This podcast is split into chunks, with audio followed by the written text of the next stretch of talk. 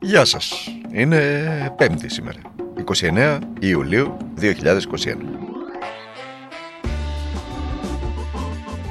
Μετράμε αντίστροφα για τον Αύγουστο. Και για τις ε, άδειες μας. Αυτό συζητούσαμε τώρα. Συζητούσαμε τις δουλειές που πρέπει να κάνει κάποιος για να φύγει από το κλεινό νάστη. Δηλαδή να μαζέψει τα πράγματα, να φτιάξει το σπίτι, να δει πώς θα ποτίζονται τα λουλούδια, να δει τι θα κάνει με τα ζώα που έχει στο σπίτι, με το πουλί, με το σκύλο, με τη γάτα, με ό,τι μπορεί να έχει ο καθένας. Όλοι έχουμε κάτι. Και πώς θα τα αφήσουμε πίσω μας, να βρει τους φίλους που θα μείνουν εδώ, που θα είναι οι άτικοι που θα έρχονται να ποτίζουν τα λουλούδια. Αν δεν μπορεί να βρει, να πάει στο. να μην πω το μαγαζί τώρα, γιατί θα θεωρηθεί γκρίζα διαφήμιση. Να πάρει ένα από αυτά τα αυτόματα ποτιστικά. Ε, τα οποία είναι και πανάκριβα παρεπιπτόντως, αλλά υπάρχουν και φτηνά, σας το λέω εγώ, γιατί ξέρω. Πήγα πήρα ένα φτηνό, αν μου κρατήσει ένα καλό καιράκι, μια χαρά είναι. Ένα εικοσάρικο το πήρα. Και να χαλάσει, λες, δεν βαριέσαι. Ένα εικοσάρικο είναι, αρκεί να μην χαλάσει όταν λείπω και γυρίσω πίσω και αντί για λουλούδια βρω μόνο τις γλάστρες. Αυτά είναι πολύ σημαντικά θέματα τα οποία ο κόσμος ε, καίγεται για να τα λύσει. Έτσι. Η πολιτική, γιατί εντάξει, και πολιτικό ρεπορτάζ κάνουμε, δεν έχουν καμία σχέση με αυτά. Τα έχουν λυμμένα αυτά τα θέματα, αλλά εμείς οι απλοί πολίτες δεν τα έχουμε λυμμένα. Όταν ε, φεύγουμε, αφήνουμε πίσω μας το χάος. Διότι δεν υπάρχει κάποιος άλλος να το διαχειριστεί αυτό το χάος. Το διαχειριζόμαστε εμείς ε, όλο το χρόνο, καθημερινά. Κουραζόμαστε και πρέπει να φύγουμε 10 μέρες, 5 μέρες, 6 μέρες ο καθένας άδεια για να έρθουμε να διαχειριστούμε το επερχόμενο χάος του φθινοπόρου. Τα ξέρετε, μη σας τα λέω τώρα, θέλω να σας τρομάξω λίγο. Αλλά ε, ανοίγουν τα σχολεία, πήγαινε τα παιδιά το πρωί στο σχολείο, πάρτε το μεσημέρι, ποιος θα τα πάρει, εγώ είμαι όλη τη μέρα στην δουλειά, η γιαγιά, ο παππούς, μπορεί, δεν μπορεί. Ποιος θα τα πάει το απόγευμα στο φροντιστήριο, ποιος θα τα πάρει από το φροντιστήριο, ποιος θα τα πάει στα γαλλικά, ποιος θα τα πάει στα αγγλικά, ποιος θα τα πάει στο οδείο. Ε, η μαμά δεν μπορεί, ο παπάς δεν μπορεί, όλο εμένα βάζεις να τα κάνω. Ποιος θα συμμετέχει τα ρούχα, ποιος θα πλύνει τα ρούχα. Εγώ λογοθά. Πραγματικός. Οπότε εντάξει. Μας δικαιολογείται κιόλα. Μπορεί να σας τρομοκρατούμε λίγο, αλλά σε θερινή, προσπαθούμε να μπούμε κι εμείς λίγο σε, σε θερινό mood και γι' αυτό ασχολούμαστε με τέτοια θεματάκια. Λοιπόν, είναι το καθημερινό podcast του Τμήματος Πολιτικών Ειδήσεων του Document. Το ξέρετε, φαντάζομαι. Η είδηση της ημέρας δεν μπορεί να είναι καμία άλλη πλην τις δημοσιοποιήσεις του πόθεν έσχε των πολιτικών μας, των 300 της Βουλής. Τα περιουσιακά τους δηλαδή στοιχεία. Τα ρευστά, οι μετοχές, τα ακίνητα, το έσχε δηλαδή και το λεγόμενο πόθεν. Ορθώς δημοσιεύονται. Ορθότατα, λέει ο Μιλόν. Ασκείται κάποιος έλεγχος εκτός από τις όποιες εντυπώσεις δημιουργούνται από αυτή τη δημοσίευση; Όχι, λέει και πάλι ο Μιλόν. Πέραν του γνωστού κομματικού και επικοινωνιακού παιχνιδιού. Ουδέν. Πέραν αυτού. Γιατί συμβαίνει αυτό, διότι το κόμμα, τα κόμματα, τα προηγούμενα χρόνια, τις προηγούμενες δεκα, δεκαετίες, πρωτίστως η Νέα Δημοκρατία, δευτεροβόντω και το Πασόκ βεβαίως, αλλά επειδή το Πασόκ τώρα δεν υπάρχει, ε, υπάρχει αυτό το κομματάκι εκεί του, του Κινάλ, το οποίο προσπαθεί να, να γίνει Πασόκ, αλλά δεν μπορεί, ο σουρά της Νέας Δημοκρατίας, διότι αυτά τα κόμματα έχουν διαβρώσει τα πάντα. Στην κυριολεξία τα πάντα. Και το κράτος και τη δημόσια διοίκηση και τα μέσα μαζικής ενημέρωσης και τη δικαιοσύνη και τους όποιους ελεγκτικούς μηχανισμούς. Αποτέλεσμα διτό. Οι ίδιοι άνθρωποι, οι ίδιες οικογένειες περιφέρονται πέριξ των θέσεων εξουσίας. Σε ένα φαινόμενο τύπου μουσικές καρέκλες. Το θυμάστε το παιχνιδάκι αυτό, τις μουσικές καρέκλες. Ενώ η κοινωνία είναι αναγκασμένη να επιβιώσει σε ένα περιβάλλον έντονης, εντονότατης διαφθοράς, διαπλοκής και αναξιοκρατίας. Και έχει επιδοθεί και εκείνη σε ένα κρασέντο ό,τι πιούμε, ό,τι φάμε και ό,τι αρπάξει ο ποπός μας. Απλά πραγματάκια είναι αυτά, έτσι, αλλά να τα λέμε που και που για να τα εμπεδώνουμε και να τα αντιλαμβανόμαστε. Μέσα σε αυτό το σκηνικό, ένα πολύ σημαντικό ποσοστό, αλλά δυστυχώς εγώ το λέω αυτό, μπορεί να κάνω και λάθος, μακάρι να κάνω λάθος, μειοψηφικό, προσπαθεί με όπλο την παιδεία του, το ήθος του, την αισθητική του να επιβιώσει. Πιστέψτε με, αυτή η επιβίωση είναι πάρα μα πάρα πολύ δύσκολο πράγμα. Και για τα χρεώδη που προηγούνται πάντοτε, αλλά και κοινωνιολογικά είναι πάρα πολύ δύσκολο πράγμα. Αν μιλάμε κακές κουβέντες, θα θα θυμώσει ο Άδωνο Γεωργιάδης, ο οποίος με την κοινωνιολογία δεν θέλει να έχει καμία σχέση. Στο διατάφτο, ο Κυριάκος Μητσοτάκης για μία ακόμα φορά δεν συμπεριέλαβε τη γαλλική εταιρεία, την περίφημη SCI Personal Ventures, στο περιορσιολόγιο του παρά τις αποκαλύψεις επί τρεις συνεχόμενες εβδομάδες του ντοκουμέντο και παρά τα γαλλικά έγγραφα που αποκαλύπτουμε, αλλά και το έγγραφο της ίδιας της συζύγου του Πρωθυπουργού που επιβεβαιώνουν ότι η εταιρεία ήταν στην κατοχή της σίγουρα ως τον Δεκέμβριο του 2020. Μετά εμείς έχουμε αποκαλύψει ότι πέρασε σε, σε μια ελληνική εταιρεία που ίδρυσε η ίδια και ο αδελφός της. Ε, μάλιστα έχει τα ακρονίμια το, ε, το, το, τα, τα δικά της και του αδελφού της, MGPG, η οποία ως μπάμπουσκα έκρυψε μέσα τη γαλλική εταιρεία.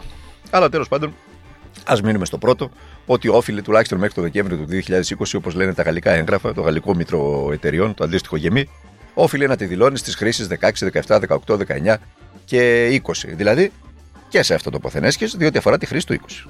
Και σε αυτό το πόθεν όφιλε ο Πρωθυπουργός να την είχε δηλώσει, αλλά δεν το κάνει.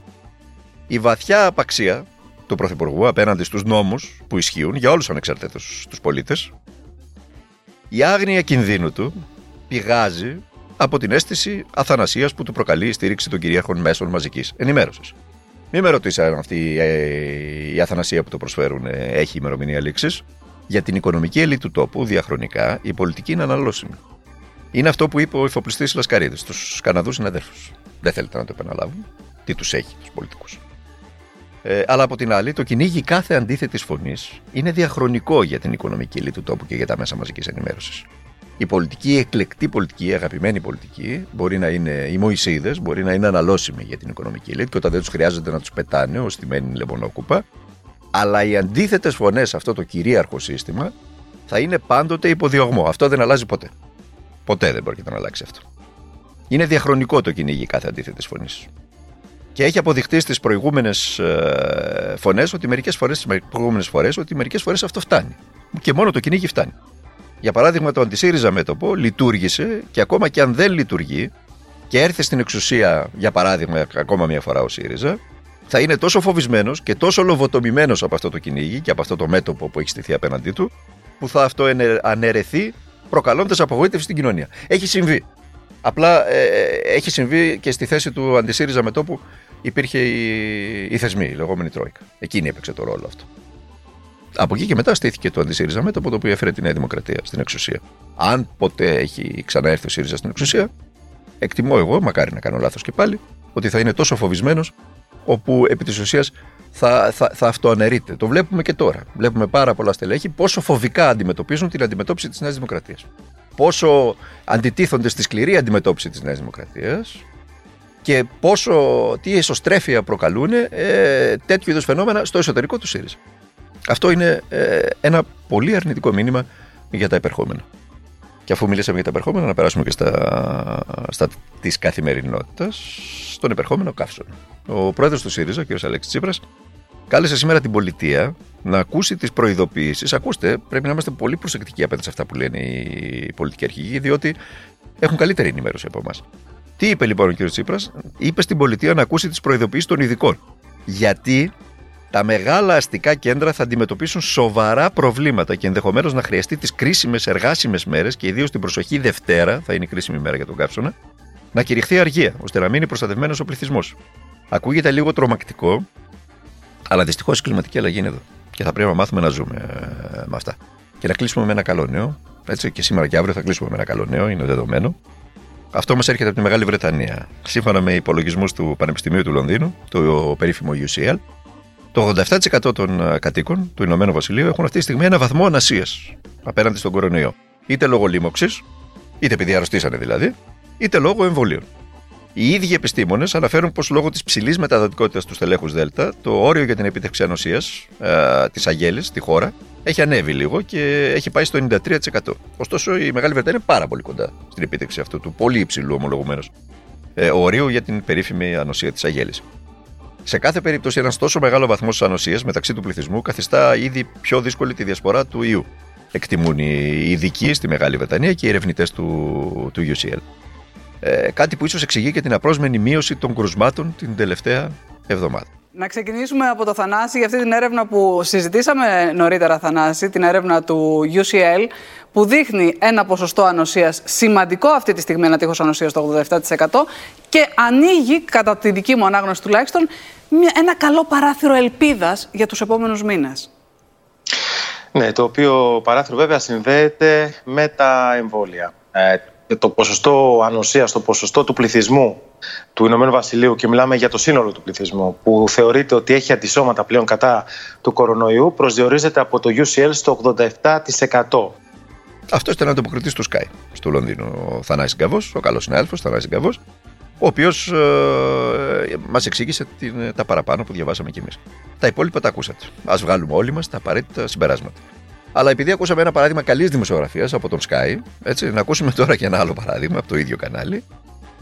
Πώς έτερος συνάδελφος του Θανάση Καβού αποδομεί επί της ουσίας τις όποιες θετικές ενέργειες των συναδέλφων του. Σε ένα κρεσέντο δουλικότητας, ακριβώς είναι η λέξη είναι ακριβώς αυτή που χρειάζεται, κρεσέντο δουλικότητας απέναντι στην εξουσία, υποθέτω για ίδιον όφελος, γιατί άλλο. Τι συνέβη λίγο. Τι συνέβη, τι ώρα ήρθα και ποιον ιδιοποίησαν να φύγουν ο κόσμος από εδώ; Εδώ δεν ήρθε κανένας; Όχι. Εσεί παλεύατε μόνος σας; Τι πάνε παλεύω, εγώ πήρα τα μικρά τα παιδιά επί συμπεθέρα μου και βγήκε κάτι με τα πόδια. Ξυπόλια τα παιδιά. Ξυπόλια συμπεθέρα. Ήρθε κανένας να ιδιοποιήσει ότι έπιασε φωτιά Τι να ώρα φύγουνε. αυτό έγινε, Χρήστο; Εγώ κανένας δεν ήρθε. Τι ώρα συνέβη αυτό; Δυόμιση ώρα. Δυόμιση ώρα. Τρεις παρά. Τη βρήκα εγώ και κάτω και γίνω. Την κατέβασε ένας γείτονας που κατέβαινε κάτω. Δεν είχε κανένα ιδιοποίηση. Δεν Έπιασε φωτιά, εστάλει φύγετε. μήνυμα από την πολιτική προστασία; Ούτε μήνυμα σας ήρθε. Όχι, ούτε μήνυμα. Ε, άμα δεν μας δείξουν ένα μήνυμα που τέχει. Ούτε μήνυμα σας ήρθε από το Όχι, 112. τίποτα. Τίποτα δεν, έγινε, δεν ήρθε. Γιατί ήρθε κανένας να μας πει που θα κοιμηθούν το βράδυ τα, τα παιδιά τα μικρά. Ξυπόλυτα, ούτε, ούτε παπούτσα να φορέσουν δεν έχουν. Ήρθε κανένας να πει που, που, που είναι αυτά Ναι, τα εντάξει, παιδιά, εγώ να είναι μέσα. αντιλαμβάνομαι. Να τους αντι- διώξουν. Καταλαβαίνω ο άνθρωπος έχει τον πόνο του τώρα, δεν το συζητάμε αυτό το πράγμα. Καταλαβαίνω απλά ότι όλα έγιναν πάρα πολύ γρήγορα, Χρήστο. Ε, βλέπεις τι- Καταλαβαίνω και εγώ ότι από την ώρα της εκδήλωσης της φωτιάς Δεν μέχρι να έχει φτάσει βάλα στα σπίτια ήταν πολύ γρήγορα. Όταν είδε τη φωτιά είχε πιάσει από πίσω. Ε, από- Θέλω μόνο την πολιτική προστασία γιατί δεν διο- διο- ιδιοποίησε τίποτα. Εντάξει. Είναι κατανοητό. Ε, Είναι κατανοητή και η οργή των ανθρώπων. Απλά εγώ αντιλαμβάνομαι, Χρήστο, επειδή εσύ το παρακολούθησες κιόλας, ότι από την ώρα που ξέσπασε η πυρκαγιά μέχρι που έφτασε και από τα δέντρα τα οποία τα βλέπω εδώ δίπλα σου, πέρασε, ας πούμε, από τα κουκουνάρια πέρασε στις στέγες με τον αέρα που φυσούσε. Ήταν πολύ σύντομος ο Θα πρέπει χρόνος. όμως Εντάξει, και το σε εκ- σύντομο χρόνο Ναι. να Το- μας δοθεί μια απάντηση γιατί δεν πήγε το Συμφωνώ. μήνυμα. Απλά για το 112, επειδή το λέμε και το ξαναλέμε και το ξαναλέμε, το 112 ε, δεν στέλνεται σε όλες τις περιπτώσεις πυρκαγιών κλπ. Ε, σε ορισμένες τοπικές περιπτώσεις πιο γρήγορα γίνεται η εκένωση. Ε, σε τοπικό επίπεδο, πώς να το πω. Εγώ θα περιμένω τις απαντήσεις από την πολιτική προστασία. Αυτά. Τον ακούσατε, καταλάβατε. Δεν χρειάζεται να πούμε τίποτε απολύτως παραπάνω. Γελάτε κάτω από τα μουστάκια που έχετε ή δεν έχετε. Γελάμε κι εμείς. Και με αυτό το, το γέλιο θα σας αφήσουμε. Ε, σήμερα είναι Πέμπτη, είπαμε. Θα έχουμε ένα ακόμα podcast αύριο, Παρασκευή, το τελευταίο. Μετά θα φύγουμε διακοπές και θα ξαναπούμε 23 Αυγούστου, ημέρα Δευτέρα, αν δεν κάνω λάθος. Μέχρι λοιπόν αύριο να περνάτε, να είστε καλά, να προσέχετε τους εαυτούς σας, να προσέχετε τα αγαπημένα σας πρόσωπα. Ε, δεν μας χαρίζετε τίποτα σε αυτή τη ζωή. Για όλα χρειάζεται προσπάθεια.